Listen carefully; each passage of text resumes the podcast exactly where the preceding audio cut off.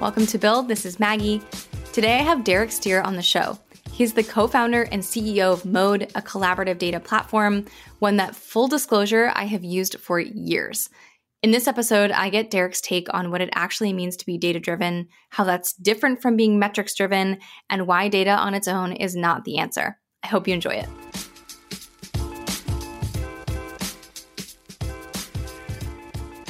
Derek, welcome to the show. Maggie, thanks for having me. Yes, of course. I am really excited because today we're going to get into one of those hot topics that seems to get tossed around as a thing we should be doing, uh, but that I would bet that not everyone is really doing effectively all the time, especially if you're like me and you work in a B2B startup, and that's data driven decision making. So, before we get into it, I just wanted to start by getting some definitions. So, Derek, if you could share what is your take on what data driven decision making actually is?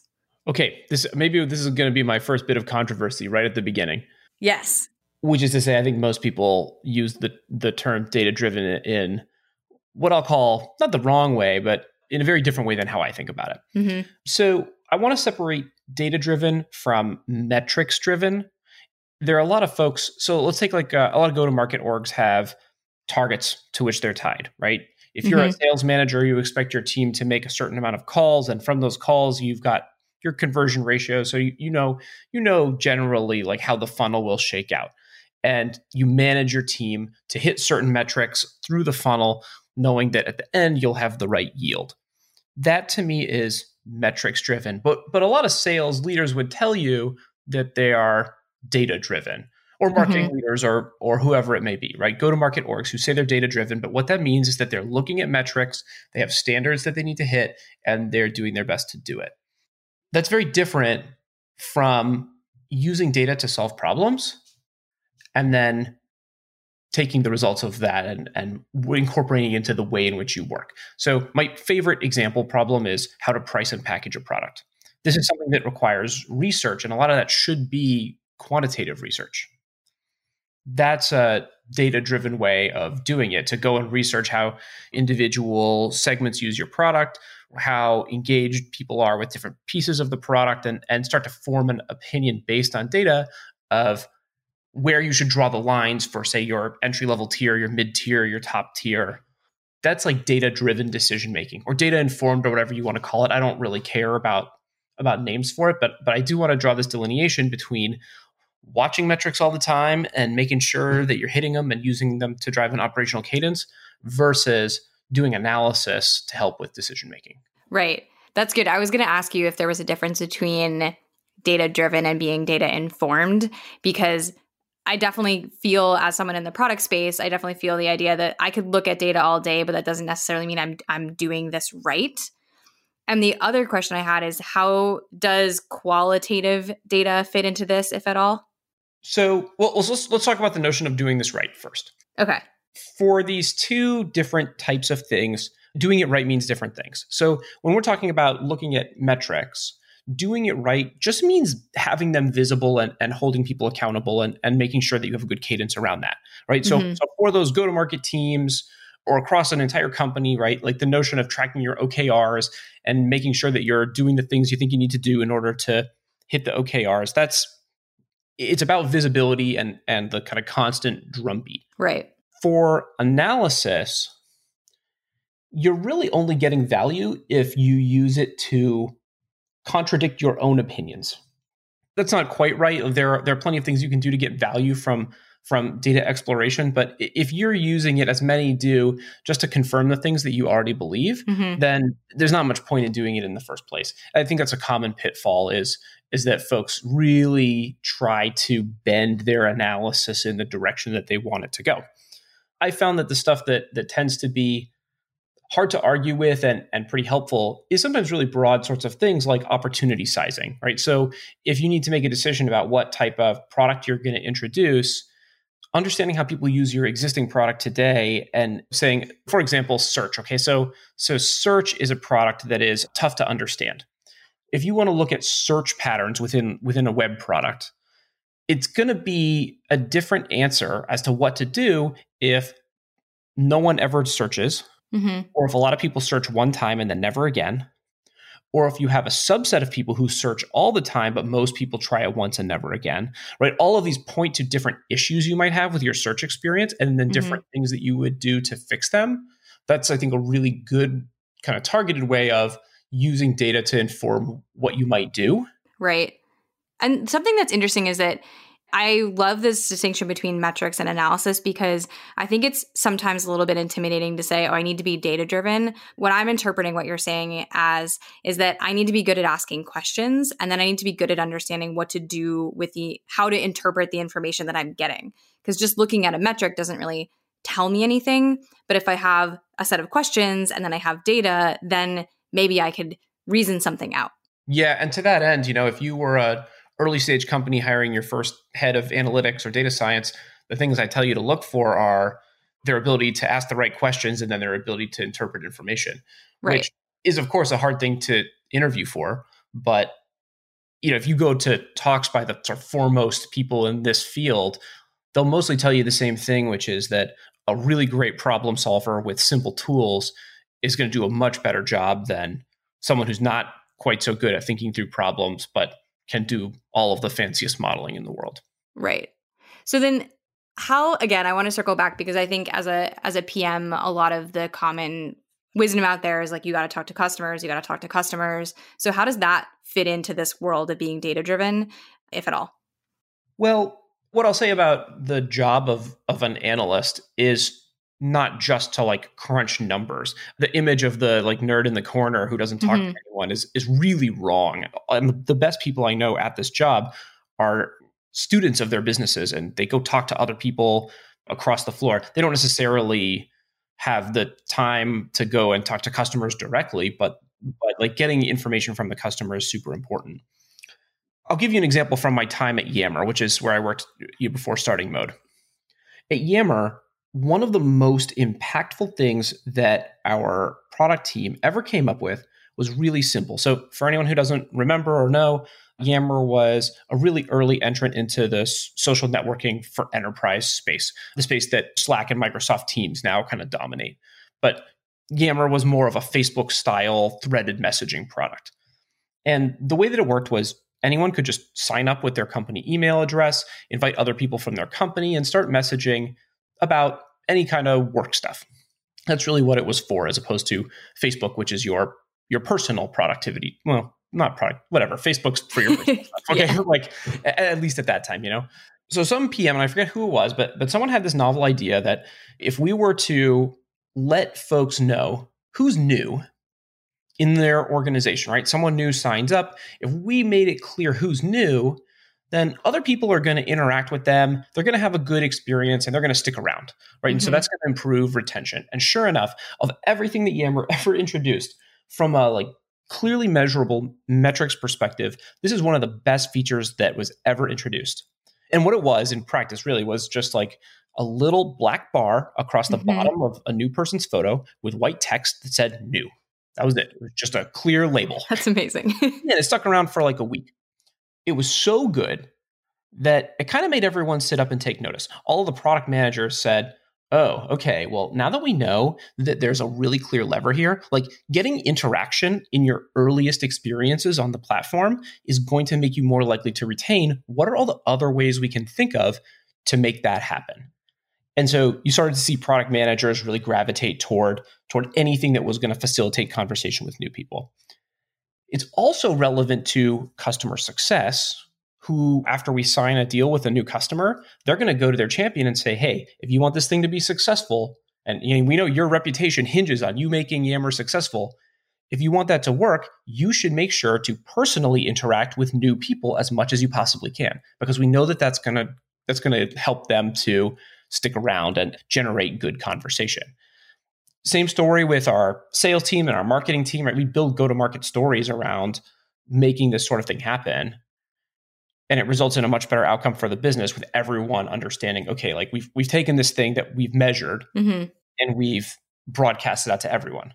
Now, in terms of getting feedback from the customer, right? It's not just that like we did this analysis and realized this thing retained better and then broadcast to everyone. Our research team went and followed up to try and understand why and like what specifically it was about these conversations that we're helping loop people in. And I think that's the role that's the role that the customer needs to play is their voice is important. It's not really practical to interview every customer about everything. So start with data, understand the broad trends, and then confirm your hypotheses or reject your hypotheses after talking with people individually. Right. Yeah, I love that. Just using that as a as a check against the data that you do have and making sure that you're interpreting the data correctly with anecdotes or at least customer conversations. What I'll say too is, you know, we use Chorus and really love it. Mm-hmm. And we use it way outside of just our, our go to market organization, right? So Chorus is a little thing that sits on our Zoom calls and records them and creates transcripts.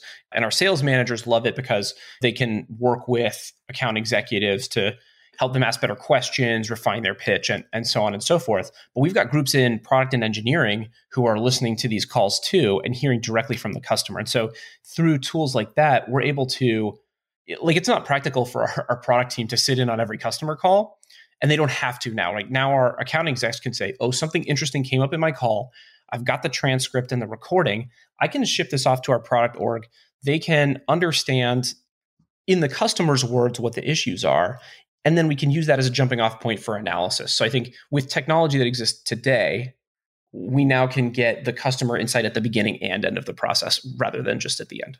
Yeah, we do exactly the same thing. We use Gong, but similar workflow. And I think that's probably one of the tools that we least expected that the product team would be obsessed with. But we do tape reviews. And yeah, I love, I love having that level of access. Yeah. Anyone who's not doing like listening parties is missing out.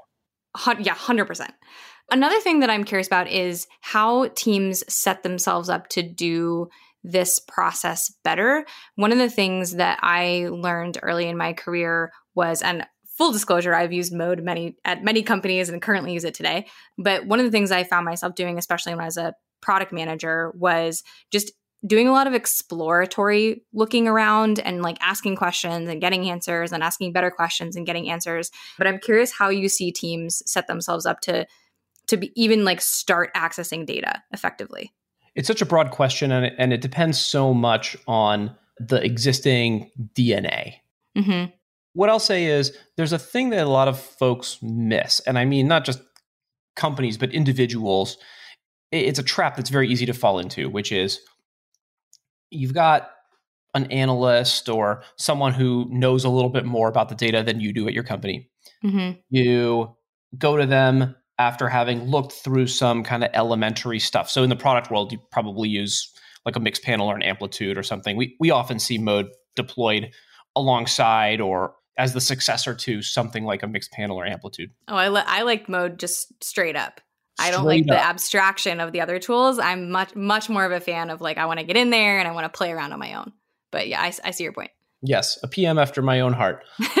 there are lots of ways to get started. Okay, so so maybe you've got a dashboard set up in mode, for example, right? But there's mm-hmm. some there's something that is set up to kind of give you a filtered view already whether you set it up in mode or whether it's in ampli- amplitude or something else that is just going to say like okay here's here's the high level stuff you need to care about and then you have a question and it's time to to like kind of start doing the follow-ups the big trap i think people fall into is that they are prescriptive in their follow-up questions and and this is like the the number one kind of data team value killer is if you have mm-hmm. a culture where people just go and request specific like hey data team can you like help me get this metric in this way? And the data team's just like yeah at your service totally sure. The value that they can provide and the, the missed opportunity what you'll get from a good team there is hey i know you're asking for this thing can you tell me more about what you're trying to solve? Like, are you trying to go in this direction? Because I happen to know that, you know, this data might be a little bit more, you know, closer to what you want. Uh, they can anticipate your follow up questions. They can just do a better job of understanding the problem if you give them the proper problem as opposed to just like a request for a metric. And I I just see this go wrong over and over and over, even internally within mode. Well, yeah, I was going to ask you. I mean, it, I have two things. One, it sounds like exactly the same thing that I would say to a product manager who's treating their engineering team as ticket takers, when really what you want to do is engage them in the problem that they're solving, because of course they know the domain and they know how to answer questions really well. Um, so I love that parallel. But then the other thing is you have a you're running mode and hopefully your team is the best at making data driven decisions. So how do you make sure that your team is following all these principles? Well, I'm guilty of this myself, even in this role. And part of it is because, you know, I think I'm good at this. It's funny. So my wife is a is a design leader and you know, I've seen in places where she's worked where the the founder is a designer themselves. That's a it's a different flavor of challenge. Yep. And I'm sure that working in data at mode is the same flavor of challenge. there are these founders who are like have deeply experienced in this particular job and have an idea of what it should look like. So I'm I'm probably more prescriptive than I should be, and I and I pretty routinely. Fortunately, our team is really really really good, and mm-hmm. will just tell me like, no, Derek, that's not what you want. Like, let me just let me help you out here. Yeah. so that that happens pretty regularly. But the real answer to how we solve it is we've got a good idea of how to hire people who are capable of recognizing when to push back and then pushing back in the appropriate way and saying, "Hey, I know you asked me for something that's like real basic, but like let's get to the bottom of it for real." Mm-hmm.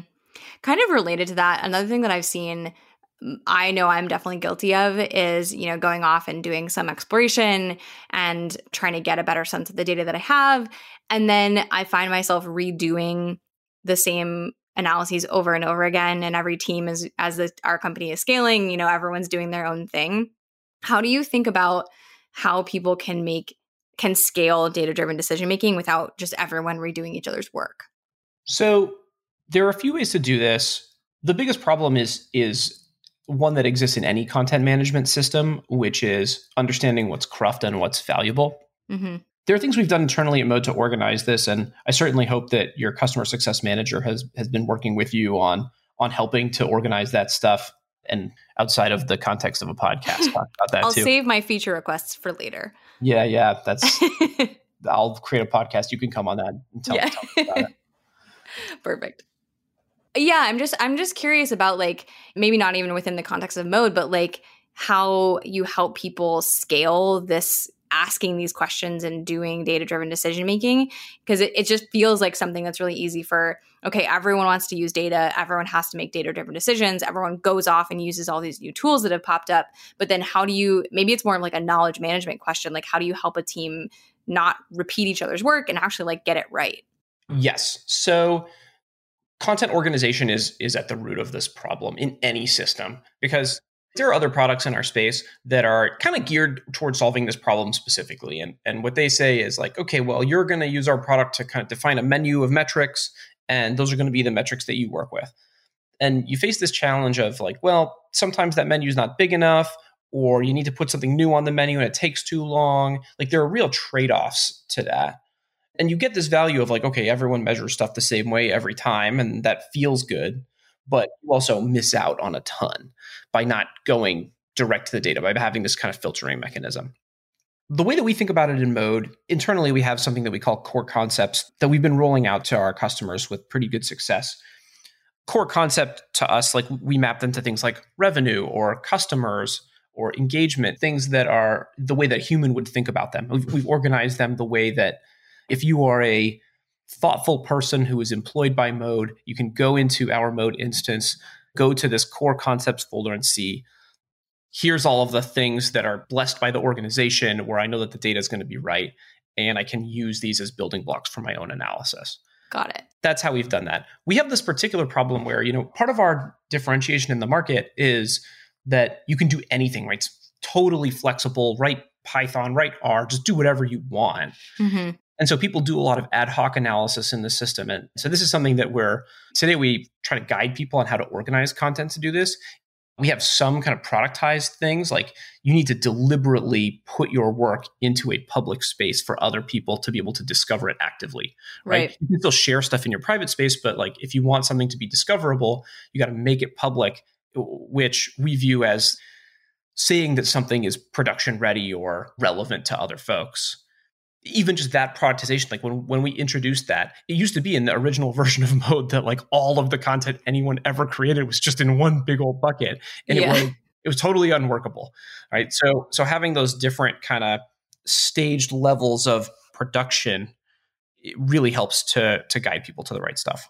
And do you have an opinion about who should be using mode or like doing this type of work it seems to me like a natural fit in my life as a product manager. But I'm curious if you are you seeing more functions that surprise you who are getting in there and asking questions and using the tool than maybe you predicted when you started? I'm not surprised that there's an appetite for data analysis across entire businesses, and there really, really is. Mm-hmm. The thing that surprises me is that finance are kind of the laggards generally. They're living in Excel land still. Mm-hmm. Uh, but beyond that, and that's a real sweeping generalization, there, there are exceptions. Um, and in fact, if you were to go to a company that does microtransactions, so if you think about like gaming companies where people are buying lots and lots of like $1 things, they are they are super technical on their finance team. So certainly not a universal statement. But in terms of appetite for data, we see data teams organized under almost every part of an organization. And that's what to me makes me even more optimistic about the space than than than I should be otherwise. Like everyone knows that data is hot. What's exciting about it for me is it's hot everywhere. And like everyone wants to own it and have it be part of their organization.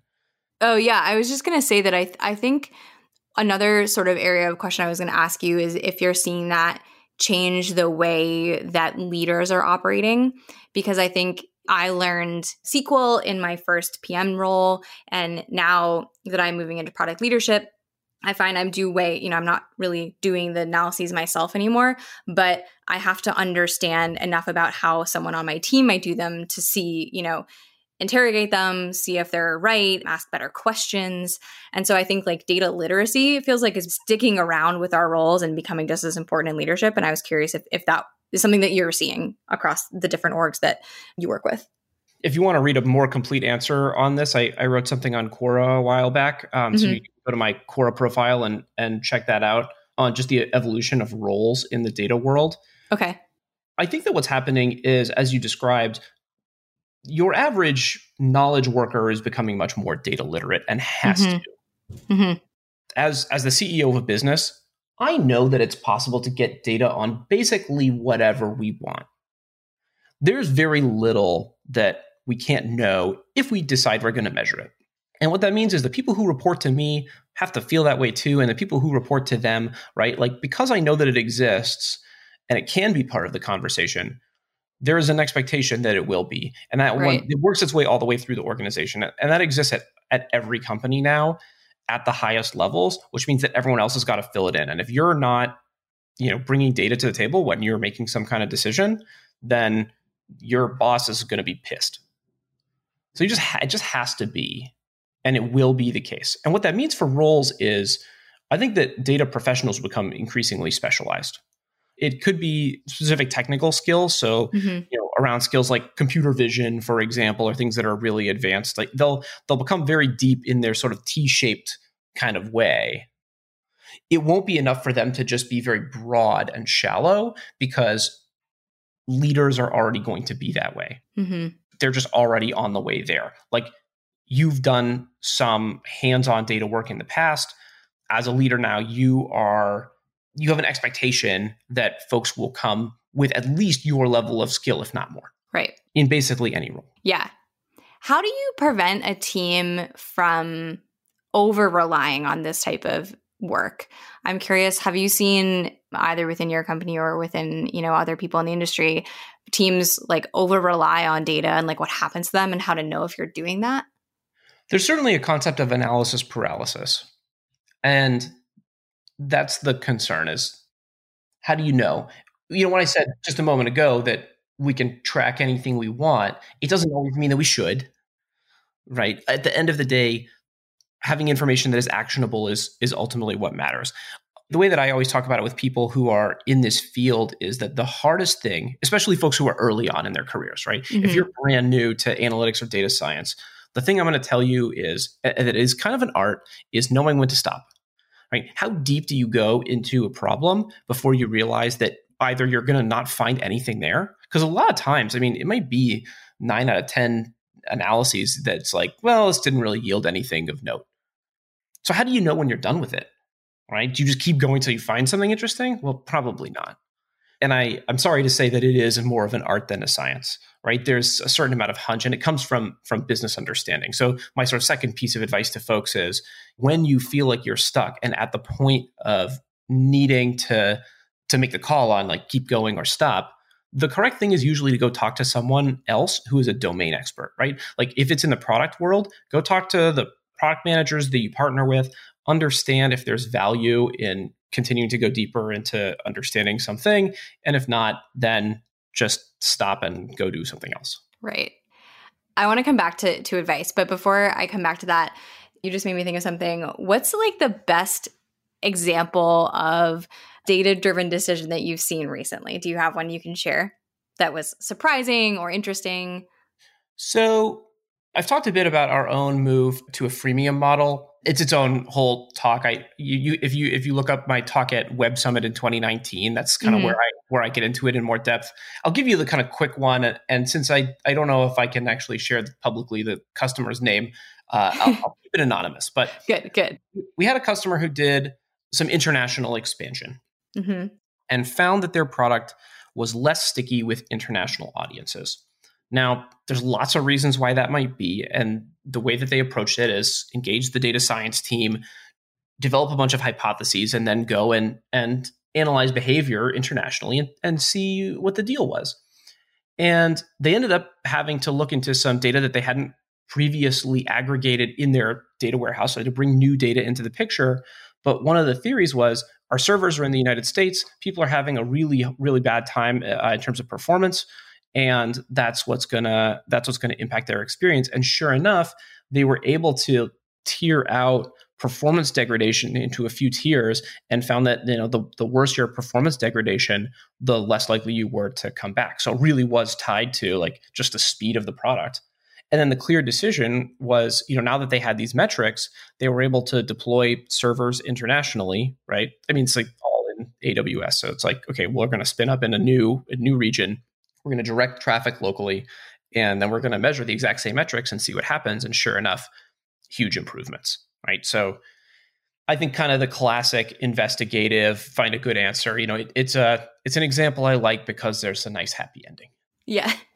Yeah, I have. I've talked about this in, on the podcast in the past, maybe a year or so ago, but I had one in my first job as a PM where we did this whole analysis and we had this whole theory about the uh, new redesign of a page we were looking for. And, you know, we shipped this thing and it worked really well. And then I went and ended up talking to a customer just to try to make, just to confirm the hypotheses that we had because it, it worked, but I had some unresolved questions about it. And the, the person I talked to was like, Well, you made the button bigger and you made it orange. So I clicked on it. And all of the data that I had looked at was just me- meaningless. And really, all I did was just made it easier for them to see the thing I was working on. And that was a really good lesson that I had early in my career that sort of a counterexample to yours is that even if you do your analyses right, your analysis right, it might may not always be the case. I cannot overemphasize that an understanding of the customer and the business is critically important to having a good result, and that data on its own is not the answer. And to this end, a lot of the companies in our space, or companies that have tried to enter our space, particularly with value props like version your data or data sharing, I don't think data is that valuable on its own. Obviously, it's valuable in the hands of someone who knows how to ask the right questions. Mm-hmm. But like sharing data is not that helpful. You want to share analysis. At least that's my take. We very rarely talk. It's also like analysis, not really that good of a word, right? Like analysis driven decision making is oh, not right. Right. But I get the point you're making that it's it's more than just that there are numbers. It's that there is a purpose and you are using data to inform decisions in a way that's like meaningful and structured. Yeah, but I think even referring to it as data driven decision making, like the fact that we use the word data whenever we're talking about analysis, it's misleading for most right. folks. And and I think probably pulls people away or or it, it directs them farther away from the value that they could be getting. Yeah.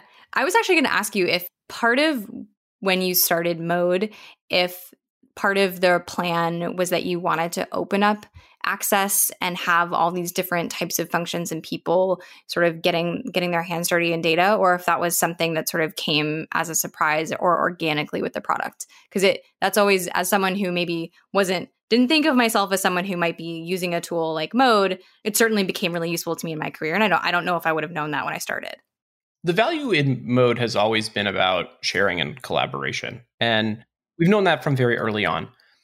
We did some experiments around kind of a public open source analysis marketplace a la GitHub. You think back to 2013 when we started the company. That was it was it was hot and and appealing and seemed like a, a good way to help bring the product to market. And ultimately failed for a variety of reasons. Mm-hmm.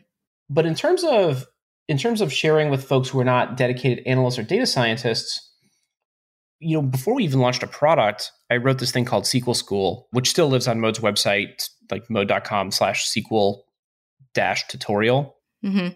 It's now one of the the most viewed SQL tutorials on the internet. It gets a few hundred thousand uniques every month.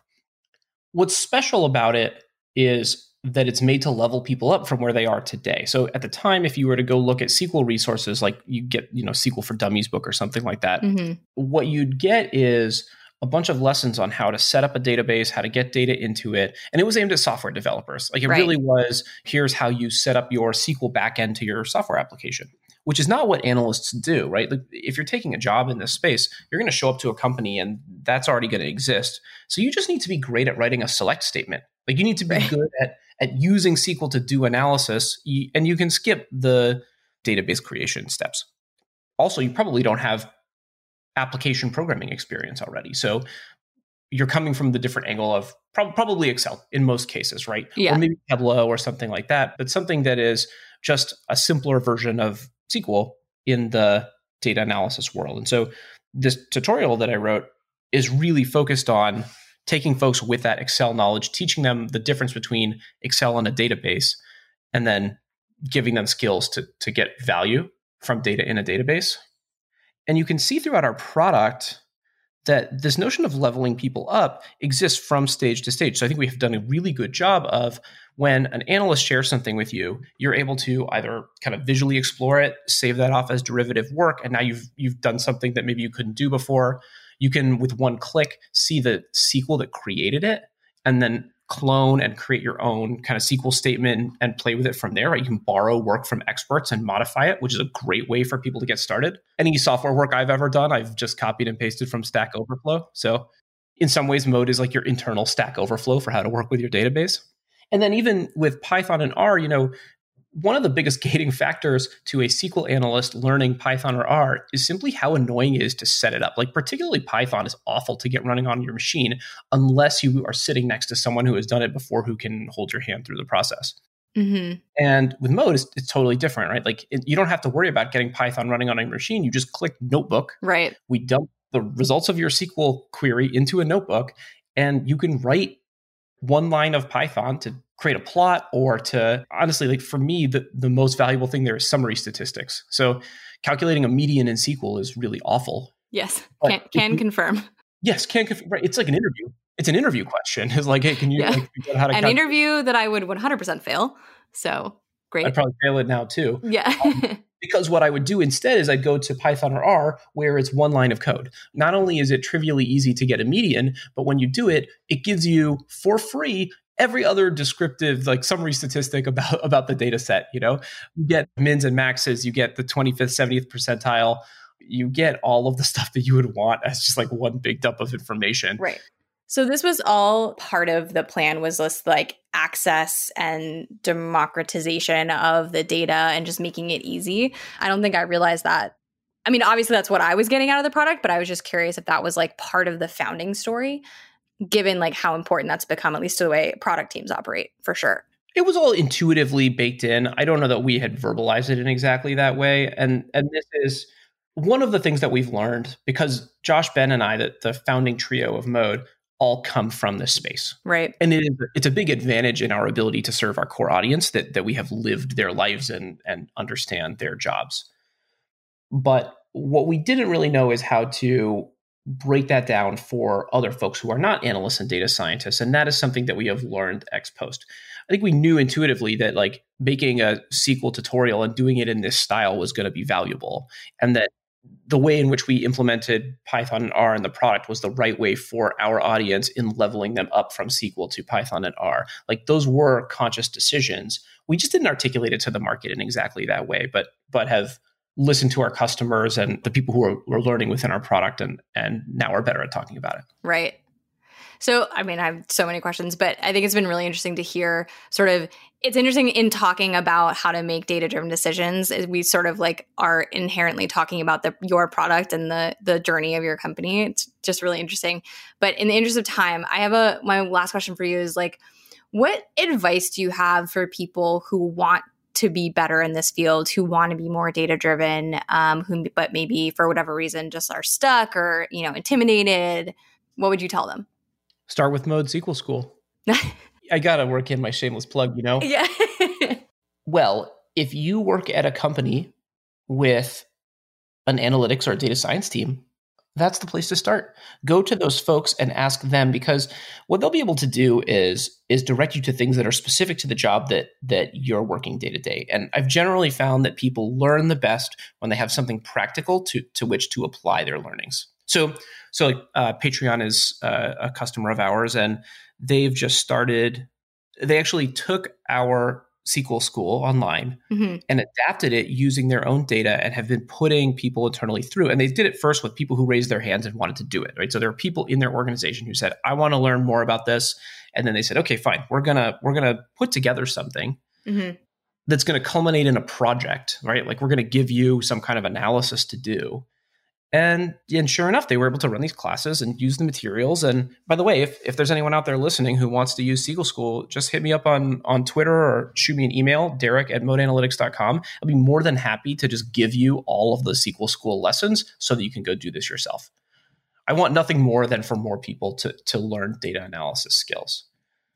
And I think that the organizations who are doing this really well are running programs like that internally. Yeah, that's how I learned. We had – I don't remember what the tool was. I think this was pre mode, maybe even, but we had like one PM who would put together a sheet and she had written out, like, here's all the basics of all the different things. And then she had set up like a little project within our own data at the company. And we like went through little classes to learn how to, how to actually apply this stuff. And I think that has served me so well in my career. And so I'm super, I love that that's open and available because I think just that access is huge for people who want to move up. Totally. And look, not everyone's going to have the bandwidth to like create a course and and teach within their company. Right. But you can get little tips and tricks one on one. Like like you can use mode SQL tutorials to learn the basics and then you got to go to your, you know, the people at your company who know the data the best and and ask them for problems for you to go try, you know, ways to practically apply it. I love it. Well, Derek, thank you so much for coming on the show. I appreciate you taking some time to chat with me all about thing everything data driven. Hey, it was my pleasure. This was really fun.